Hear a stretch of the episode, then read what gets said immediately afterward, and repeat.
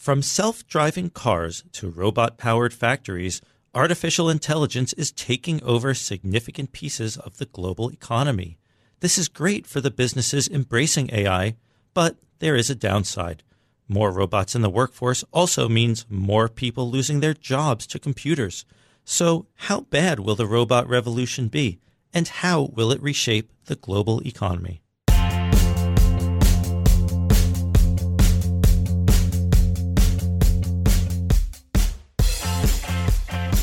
Welcome to Benchmark. I'm Scott Lanman, an economics editor with Bloomberg News in Washington. Returning as a guest co-host is my colleague, Chris Condon. He's a reporter covering the Federal Reserve and U.S. economy, also here in D.C. Chris, glad to have you back. Happy to be here. So this week, we're talking about the rise of the robots and how they will impact the economy. As someone who writes about the Federal Reserve, Chris, what interests you in AI?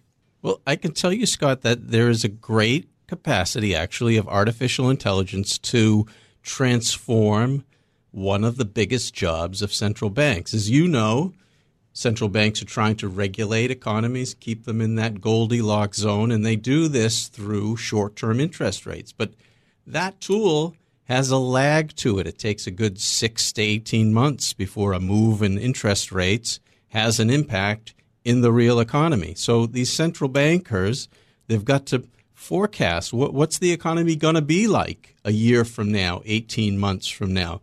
But they're not very good at forecasting the future when it comes to things like inflation, unemployment, GDP growth.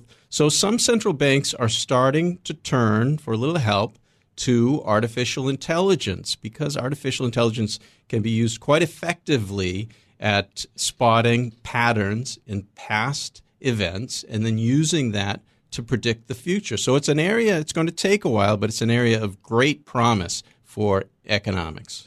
Well, it's not just economics, but it's business and the broader economy as a whole. Forecasting, prediction, it's a really big part of what AI is meant to do. And our guest is here to talk about that today. His name is Joshua Gans, and he's a professor at the University of Toronto's Rotman School of Management. He's one of the authors of a brand new book called Prediction Machines: The Simple Economics of Artificial Intelligence, just published by Harvard Business Review Press. Joshua, thanks for joining us. Good to be here. Thanks.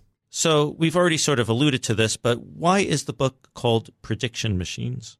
Well, it's called that and not some more interesting title such as, Your Wonderful Great New Robot and How Your Life is Going to Get Better, simply because the recent developments in artificial intelligence are not about completely replacing human intelligence per se, but have actually all been about one thing, and that is prediction. That is taking a whole lot of information that you do have and converting it into information you do not have.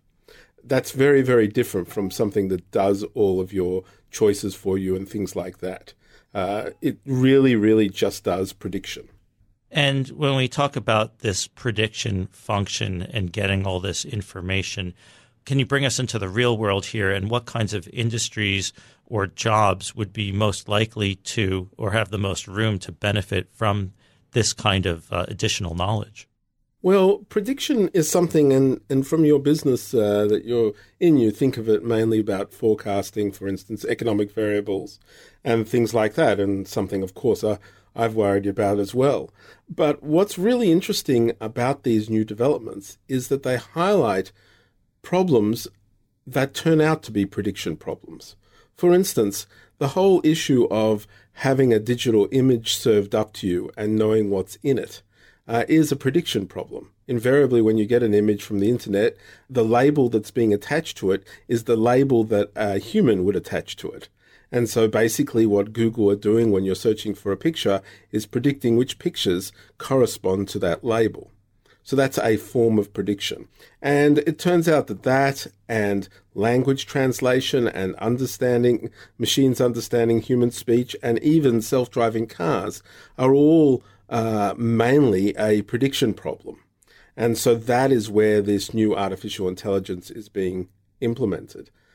You wouldn't normally call that prediction problems. We normally think about forecasting the weather or forecasting an earthquake or something, but basically prediction is all around us. Josh, I think it's clear that this can have all sorts of benefits in our lives and in the economy, but it can also have some downsides, and particularly how these things are distributed throughout our society may be a big question mark. Talk first about the benefits. Where do you see that societally and also economically? So I think the benefits come from wherever you think about where would it be good to know things with greater certainty. And so any kind of decisions that you're doing under uncertainty are going to benefit from having better prediction. So that you can imagine being applied, for instance, you're trying to manage inventory. If you've got better predictions regarding demand you're going to face, you're going to be able to manage that inventory better. You're going to be able to correctly adjust your behavior to prevent shortfalls or worse, to prevent surpluses that end up to overstocking your inventory. Those are the sorts of places where prediction machines are going to work quite well. And so basically anywhere where there's decision-making being done and there's uncertainty, there is room for better prediction, and the machines might serve that up. Right. And that sounds, of course, like it will make our companies more efficient, more productive, but it also, I think, will disrupt how companies operate and may disrupt people's lives. Do you think this time is going to be any different? We've had lots of technology disruption in our economy over the decades, in fact, in centuries.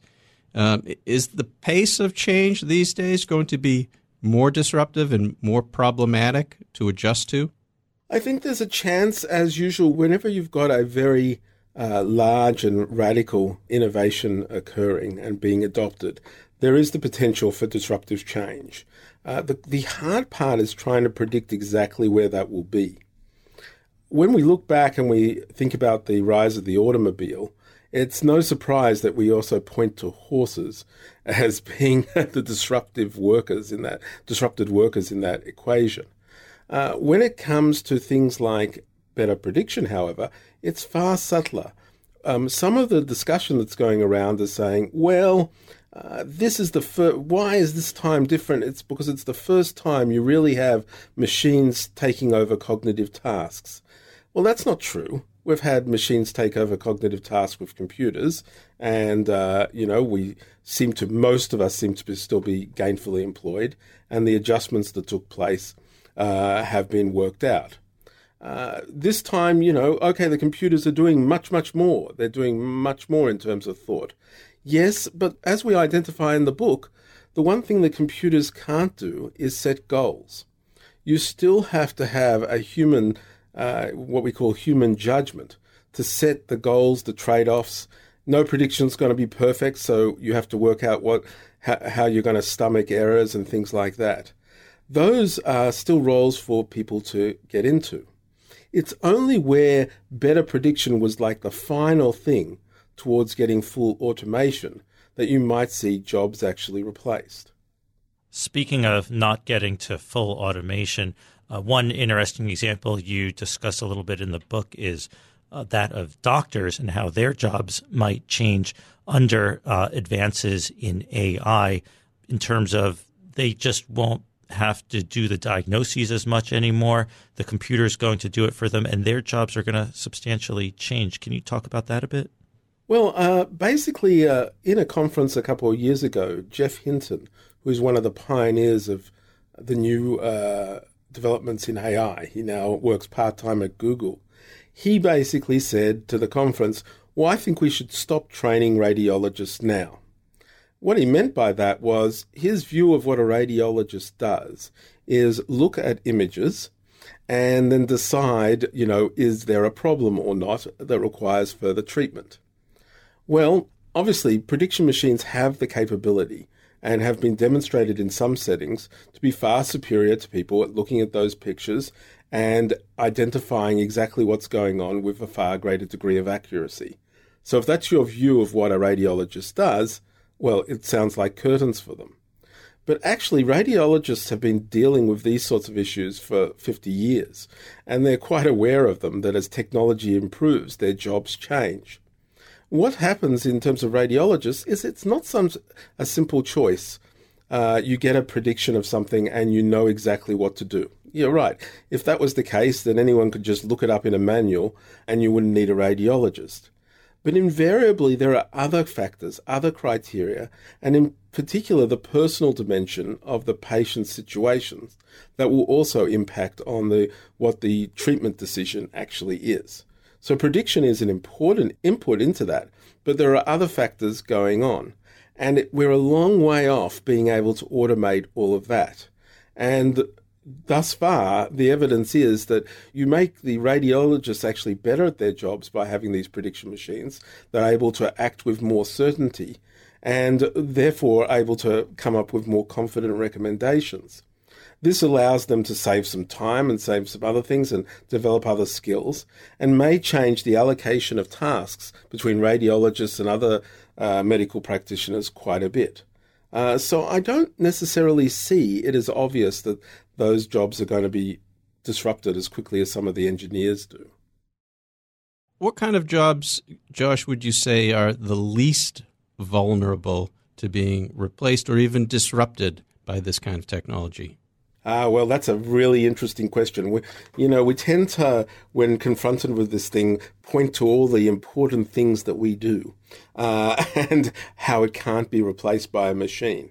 For instance, some of the jobs that people talk about as being hard to be replaced by machines are ones that require emotional input.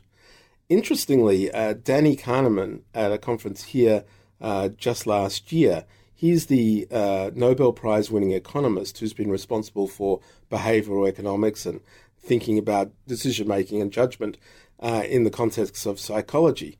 And his answer was equivocal. He sees humans as ultimately very flawed and doesn't see any reason why machines wouldn't take over. His view was, do you really want your care to be managed by disinterested children when you become elderly, or would you rather have a robot who's been trained to work out exactly what your needs are? So it's very hard to work out what is safe and what isn't. All we can say right now is that the tools in their current instantiation, and what we're going to see probably over the next 5 years and maybe 10 years, is all about that prediction function, which leaves a lot of room open for people. Speaking of jobs that are likely safe from AI disruption, I think Chris will appreciate being in Washington, D.C. Federal government, Congress, et cetera, those will probably be pretty safe from disruption for a long time. So if we ever get some disruption in that sector, that will be something definitely to watch. But Josh, I wanted to turn to another issue that you discussed when you're talking about economic impact in the book. It's really intriguing that you talk about inequality and how that would evolve if AI were to take hold in the economy. Why could that get worse with the rise of AI? Well, it's as usual, it's difficult to forecast these things. You never should trust economists on those sorts of big trend forecasts. But the concern that we have is that certain skills become more valuable and other skills become less so. And one of the problems is if you wanted to be the sort of person who could take advantage of AI, it's invariably not going to be a skill that is like routine necessarily. Once you have the sort of job where you can look at a prediction and you know exactly what to do, your place in that is devalued. On the other hand, there are some situations where it's going to take a bit of art to understand what the prediction really is. We don't tend to think of machine learning and computer science as art, but there are so many variables that the engineers have to control and think about that it does tend to have that quality to it. And similarly, how we use those tools also has a bit of an artistic flair to it. And by that I mean that it's not 100% sure why someone who's more productive is more productive, but somehow they get it more. And so the people who are able to do that are probably going to fare better. The one concern we have is when I'm a person who's using an AI tool, I can use it at a much larger scale and make decisions for many more across a greater domain. And in that regard, I'm sort of made a superhuman. But you can only have so many superhumans, and that's where we might worry about inequality. Josh, talk to us a little bit also about this idea explored in your book on how artificial intelligence might actually contribute to the concentration of certain industries in our economy, even aid the creation of monopolies. Well, I think this is something that has occurred with any digital platforms, especially ones that work better with larger scale. So the current AI runs on machine learning, and I have to emphasize the learning part. You get better by putting your machines out in the field and continuously adjusting them with new data and new learning in. So what that means is that a company such as Google, that has a lot more people using its search engine, is able to use AI to improve those search engines at a greater rate than competitors such as Bing and DuckDuckGo. And so in that regard, you could have the preservation of a dominance or the emergence of dominance.